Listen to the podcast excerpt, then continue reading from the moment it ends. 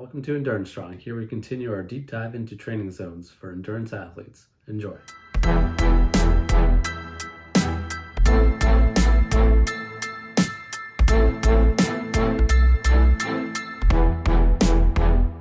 Zone 7 training is all about developing maximum power and sprinting ability.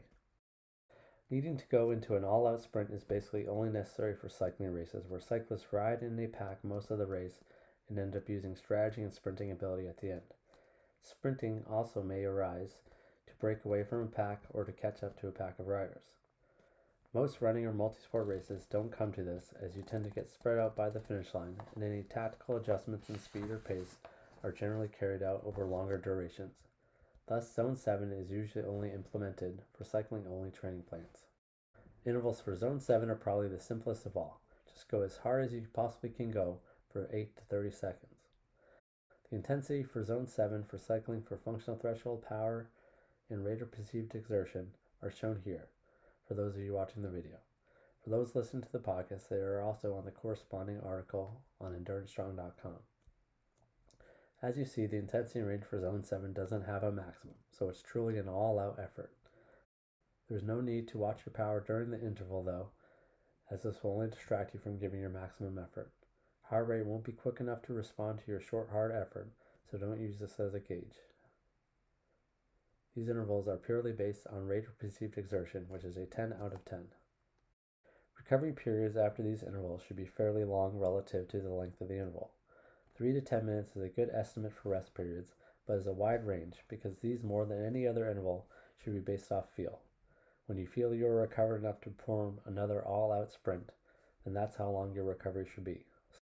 A basic Zone 7 workout is again pretty straightforward, but there are various ways to shake them up and make them specific to your particular cycling discipline.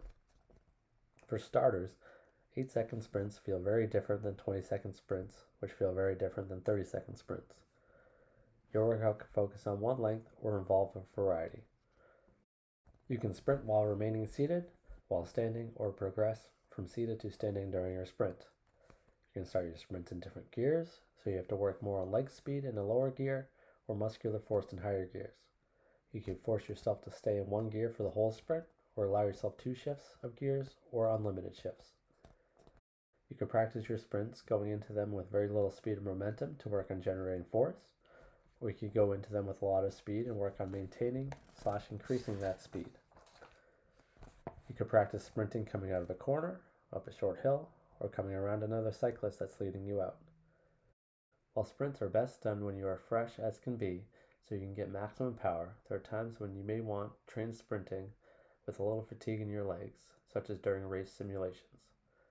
For example, you may gradually build up speed and intensity over a few minutes, like can happen at the end of a race, ending in an all out sprint for a finish line. Another special case you can mimic in training would be the start of a cyclocross or mountain bike race, where you may have to sprint for a position from a standing start, which requires a lot of force production and experimenting with different gears and shifting strategies. As you can see, there are many combinations of variables that can be implemented to change these workouts to meet specific needs. Continue with our training zone conclusions video here.